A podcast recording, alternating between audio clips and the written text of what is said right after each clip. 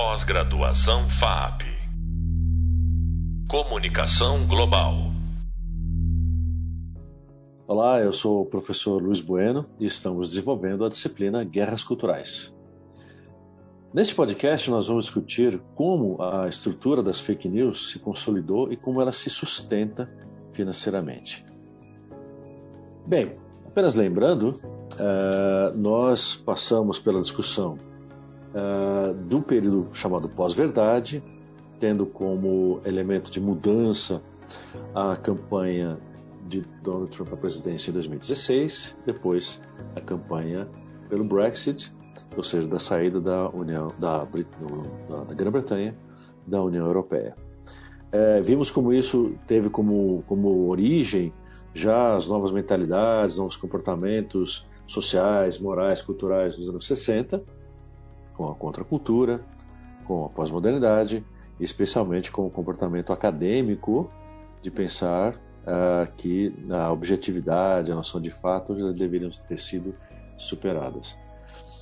E também já discutimos como esta, esta era pós-verdade uh, se apoia em novos desenvolvimentos tecnológicos, ou seja, as campanhas de Donald Trump e do Brexit como elemento né, de, de análise que estamos utilizando, tem uma ferramenta poderosa nas tecnologias das redes sociais. Se elas não foram inventadas com esta finalidade, essas redes sociais como o Facebook, como o Twitter e outras, não tiveram como finalidade a disseminação de notícias falsas, não importa.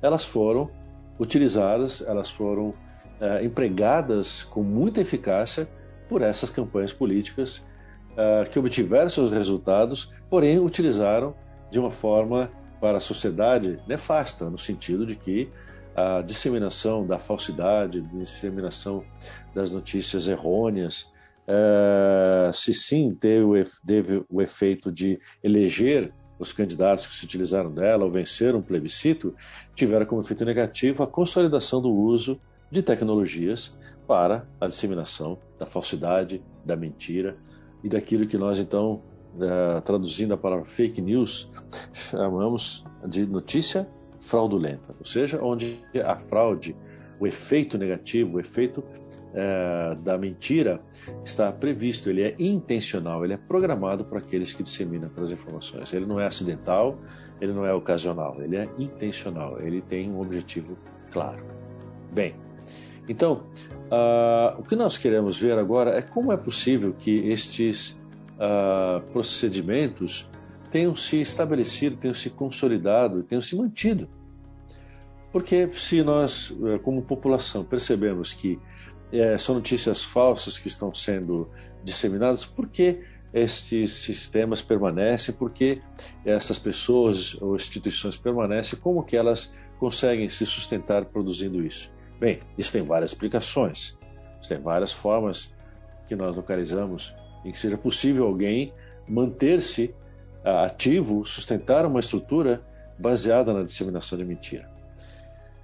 Então veja só, o primeiro elemento aqui é que há uma forma de se obter remuneração com este tipo de comportamento.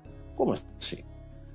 Você deve saber que, por exemplo, uma ferramenta como o Google tem uma estrutura de remuneração de publicidade. Uh, isso significa que se você consegue que o Google insira um espaço de divulgação de anúncios numa página de sua propriedade, Quanto mais pessoas visualizarem aquele anúncio na sua página, mais você receberá, né? A sua remuneração será maior por número de visitações à sua página, o número de pessoas que viram aquele anúncio postado pelo Google na sua página. Então é um acordo entre quem produz, quem, quem é, é, elabora e publica essas páginas e o anunciante. Tá? E o Google é um intermediário tecnológico que coloca o anúncio na sua página. Então ele cobra do, do anunciante, coloca na sua página e remunera quem coloca o anúncio na sua página. Ora, então é óbvio que a maior remuneração vem do maior número de visitações. Bem, este eh, processo não demorou para ser descoberto por quem, achando isso uma lógica realmente simples, encontrou como, como melhor maneira de obter bastante visitação nas suas páginas a divulgação de notícias falsas, com chamadas sensacionalistas, com temas ideológicos, com críticas morais, com informações negacionistas e outras coisas desse tipo. Por quê? Ora, simplesmente pelo fato de que este tipo de notícia gera muita visitação, gera muito interesse. Ainda que alguém chegue à página e descubra que ela é falsa e não volte mais, a visita ocorreu. Mas nós sabemos pelas pesquisas das empresas que se dedicam a estudar o ambiente digital que quem lê estas páginas é mais propenso a acreditar em informações falsas, em ser mobilizado por chamadas sensacionalistas, em se identificar com notícias de cunho ideológico. E isto, essa lógica simples, tem garantido a essas produtoras de websites, a essas pessoas ou instituições, uma visitação contínua de pessoas que se afinam, que se harmonizam, que concordam com aquelas informações, ainda que elas sejam falsas. Esta, uh, esse procedimento básico é uma das maneiras que tem sido utilizadas por essas empresas e pessoas para garantir remuneração e para assim sustentarem este seu negócio. Nós colocamos, inclusive, no nosso e-book um link para uma notícia publicada na Folha de São Paulo em 2017. Nessa matéria, os jornalistas investigavam como funcionaria no Brasil esta indústria lucrativa, extremamente lucrativa, de criação e manutenção de websites. Portanto, é, focados na, na disseminação de notícias falsas criadas no Brasil. Então, nessa notícia, a Folha faz um levantamento de vários desses sites que tinham nome parecido, parecidos com uh, grandes canais de mídia, parecidos com Folha de São Paulo, parecidos com o Estado de São Paulo e outros tantos. Ou seja, o nome já seria uma maneira de atrair a atenção dessas pessoas. E uh, como normalmente eram uh, websites mantidos por uma pessoa apenas, e não importava, eles estavam em vários lugares do Brasil, mas o que lhes importava era que, com um ou vários websites dedicados a estas informações, eles conseguiam gerar uma visitação enorme e uma remuneração expressiva para os seus uh, sites, vindo do Google e também do Facebook. E aí eles também notaram nessa reportagem uma combinação que havia entre os websites produzidos por essas pessoas intencionalmente para a divulgação de notícias falsas, uh, com a as plataformas de mídias sociais. Então, havia uma combinação no sentido de que essas postagens eram feitas, por exemplo, em páginas do Facebook. Pessoas liam essas páginas e se, uh, uh, se interessavam por aquelas notícias. E rapidamente, às vezes, e muitas vezes, talvez até na maioria das vezes, sem ler, essas muitas pessoas repostavam estas notícias nas suas páginas pessoais dentro das redes sociais. Ora, este efeito multiplicador fazia com que cada vez mais pessoas chegassem àquele website, gerando visitação. Então, quanto mais pessoas divulgassem nas redes sociais, preferencialmente sem ler, sem checar, tanto melhor. Veja como isso é uma lógica simples né, de disseminação.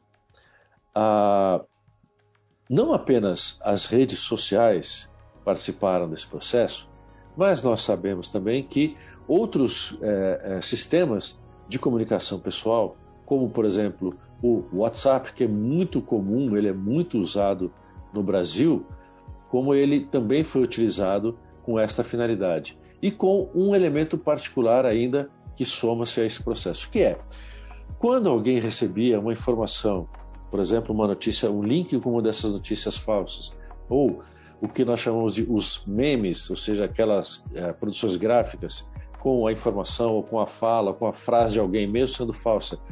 Mas essa informação é recebida de alguém que tem o contato pessoal, ou seja, o WhatsApp é um sistema de comunicação pessoal, todas as pessoas têm os seus telefones. Então, se a notícia era recebida de alguém conhecido, ela ganharia uma credibilidade, ganharia um interesse maior seja na divulgação uma a uma, ou seja, de uma pessoa para uma pessoa, mas também nos grupos formados no WhatsApp, que depois tornam grupos grandes. Então, uma pessoa coloca uma informação falsa num grupo de telefones, né, num grupo de pessoas é, que se conhecem ou pelo menos participam daquela, daquela certa comunidade, e essa informação ganha um novo público. Então veja como duas ferramentas se associam, isso sem falar do Twitter, que funciona na mesma lógica. Com duas ou três ferramentas foram utilizadas em conjunto por esses produtores de websites que divulgavam notícias falsas, fazendo com que essas ferramentas fossem a sua forma de divulgação, de disseminação, de multiplicação dessa, da, desses visitantes. Né? Então, quanto mais a notícia é, circulava, mais pessoas tomavam contato com elas, mais pessoas entravam naquele link, chegavam à página, geravam visitação, geravam remuneração para esses produtores. Uh, houve uma outra notícia bastante interessante também está publicada no nosso e-book, que você pode consultar e ler uh, o texto original, que foi publicado no site BuzzFeed. Esta notícia é, é, deu conta de que uh, durante a campanha às eleições foi, foi produzida uma notícia falsa com relação a Barack Obama dizendo que ele teria é, é, revogado o juramento à bandeira nas escolas americanas, que eles chamam de Pledge of Allegiance. Essa notícia era falsa, mas em época de campanha isso não importava. O que importou foi que ela tinha impacto suficiente, ela era sensacionalista o suficiente para atrair um enorme interesse então, os primeiros levantamentos, e o site BuzzFeed publica isso, mostraram que esta notícia falsa sobre as escolas americanas foi compartilhada pelo menos por 2,1 milhões de pessoas, ou seja, 2,1 milhões de comportamento, de compartilhamentos no, só apenas no Facebook. Uma notícia falsa.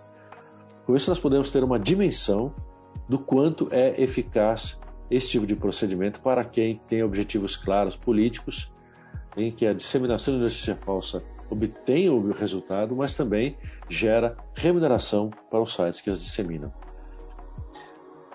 No Brasil, esse processo é, começou assim, efetivamente em 2016, já na campanha é levada a cabo para a promover o impeachment da então presidente Dilma Rousseff. Ora, todo tipo de notícia circulou nas redes sociais e nos grupos de WhatsApp no Brasil. E quem participou à época lembra disso, como a proliferação de links, de memes, ou seja, imagens com as informações, com chacotas, com uh, distorções, com associações falsas entre uma pessoa e uma determinada ideia, com uh, afirmações tiradas de contexto, para que produzissem este efeito nos leitores, como isso se disseminou. Incrivelmente, com uma, com uma, com uma eficácia enorme. Mas não apenas na campanha de 2016, nós fomos ver isso acontecer também na campanha eleitoral de 2018 no Brasil, ah, onde as redes sociais foram o elemento principal para a obtenção do resultado final na eleição a, a, a campanha que mais se utilizou desses processos nas redes sociais foi vitoriosa, conseguiu eleger um presidente, mas uh, os levantamentos indicam que grande parte das notícias tinham esse teor de fake news ou teor de notícias deturpadas ou de notícias uh, alteradas ou de associações falsas ou de memes ou de notícias fora de contexto. Também Uh, além da campanha eleitoral de 2018, que se utilizou largamente dessas tecnologias e destes procedimentos, nós vimos isso acontecer já no exercício da, da presidência, ou seja, do mandato do presidente eleito, quando, uh, por seus interesses uh, políticos, por suas uh, metas políticas, as redes sociais, especialmente Facebook, mas também o WhatsApp e outras ferramentas de comunicação pessoal foram extremamente utilizadas para a divulgação, por exemplo, de informações baseadas em negacionismo científico.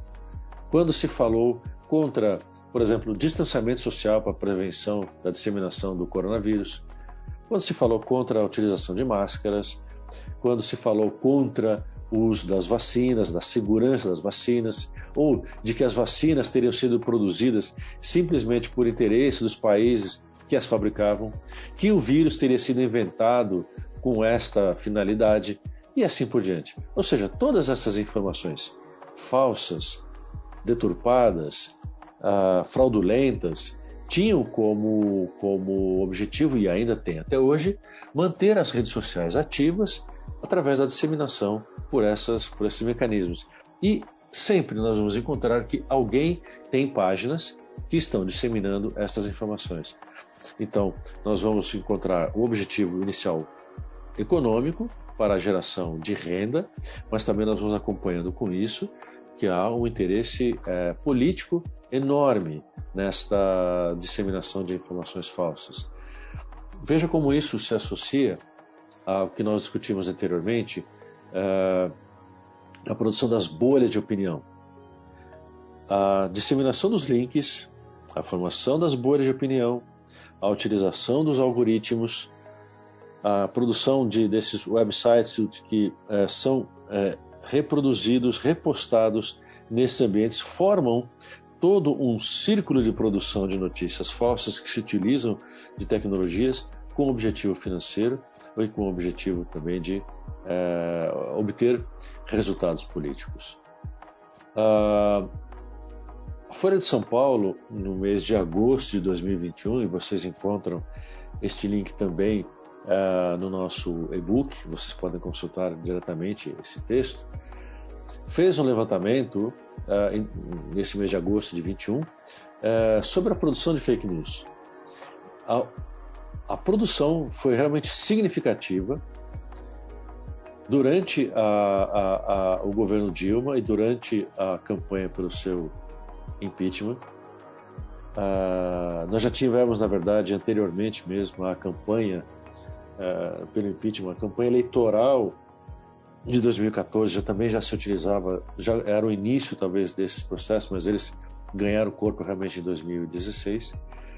Mas nesta, uh, nesta pesquisa divulgada em agosto de 2021, que na verdade foi produzida pela Universidade Positiva do Paraná, os números indicavam que se a produção de fake news se acelerou demasiadamente durante o governo Dilma, o pico de publicações falsas aconteceu ou vem acontecendo no governo atual. Uh, a campanha contra todas as medidas sanitárias de prevenção, de combate ao coronavírus, tornaram isso muito evidente. Como é que isto vem sendo, uh, pelo menos, combatido? Então, há um, uma, um enfrentamento no campo tecnológico, ou seja, que as sociedades e mesmo instituições governamentais estão uh, exigindo que os mecanismos como o Google, como o Facebook, como o Twitter ofereçam aos usuários formas de identificar e denunciar notícias falsas, que uh, possam também uh, fechar perfis de pessoas que divulgam ou grupos que divulgam notícias falsas, uh, que os seus algoritmos identifiquem e bloqueiem estas informações. Isso tudo tem ocorrido por pressão da sociedade para que, tecnicamente, as próprias empresas lancem mecanismos, coloquem em funcionamento mecanismos que uh, diminuam a disseminação dessas notícias falsas.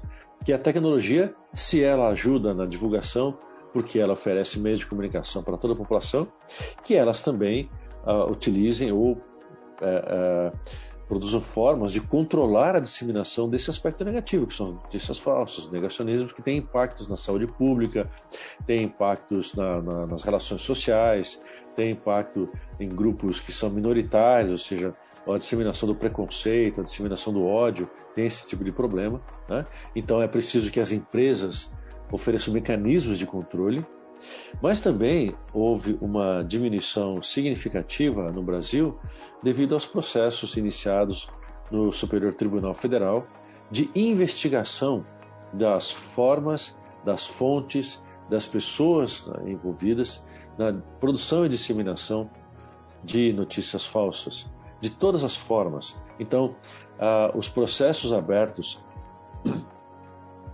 os processos abertos no Superior Tribunal Federal têm colaborado para que essa produção de notícias falsas diminua.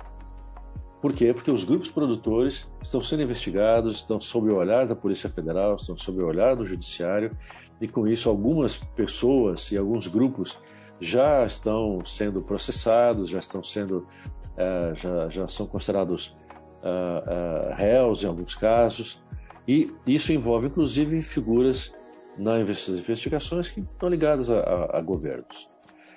Essas têm, esses têm sido os mecanismos que a nossa sociedade tem utilizado para enfrentar esta produção de fake news. Em outros países, seja nos Estados Unidos ou também na Europa, estes mecanismos têm sofrido muita pressão, né?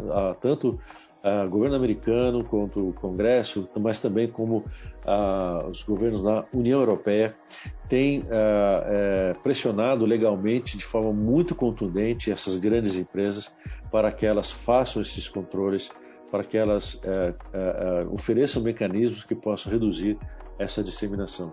Isso é um problema que não está resolvido, isso é um problema que as nossas sociedades vão ter que ainda enfrentar e continuarão enfrentando, porque o mundo tecnológico e o mundo econômico são muito dinâmicos, vão exigir novas respostas. O que nós estamos colocando aqui é, é o momento presente, mas eles podem, inclusive, sofrer novas é, é, situações e, mudanças por conta dessa dinâmica tecnológica, econômica e política.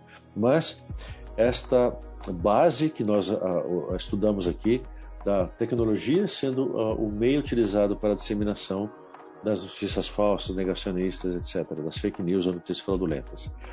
Com o objetivo tendo sido econômico e também político, isso nos parece ser o fundamento e deve continuar sendo o problema a ser enfrentado pelas nossas sociedades daqui para frente. Então veja, uh, convido você aqui a uh, leia este material, consultem, a, consultem a bibliografia colocada nos nossos e-books, para que você possa ler com mais profundidade, ler com mais amplitude. A partir desses nossos links, você pode consultar e encontrar novas informações para que você uh, tenha mais dados e possa aprofundar esse conhecimento. Uh, nós estamos falando de algo que é uma realidade tecnológica, é uma realidade política. Isso não deve mudar no período no, no curto, no curto prazo, apesar das transformações que estão acontecendo. Então, quanto mais informações nós tivermos, quanto mais nós pesquisarmos em profundidade, conhecermos esses mecanismos tecnológicos, conhecermos esses objetivos políticos, conhecermos esses mecanismos econômicos que sustentam essa produção, mais nós seremos capazes de produzir mecanismos de defesa, como alguns que nós já citamos anteriormente, os fact-checkings dos grandes jornais, a, a, os processos legais junto ao Superior Tribunal Federal, as investigações em Polícia Federal, mas também e especialmente a ilustração, ou melhor, a, a posição que as pessoas, os usuários das redes sociais possam adotar em uh, saber se defender dessas notícias. Para isso, nós, adotar, nós alcançarmos a informação, entendemos os mecanismos, nos ajudará a enfrentar tudo isso com mais eficácia. Por isso, então, volto a recomendar, leia esse material, consulte o e-book para que você tenha acesso a essas informações, a bibliografia e também as notícias que estão lá indicadas.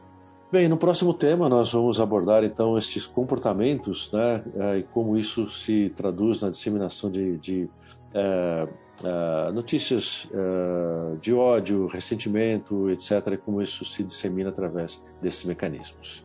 Então nos vemos lá. Você acabou de ouvir mais um podcast sobre o tema fake news e redes sociais com o professor Luiz Bueno. Pós-graduação FAP Comunicação Global.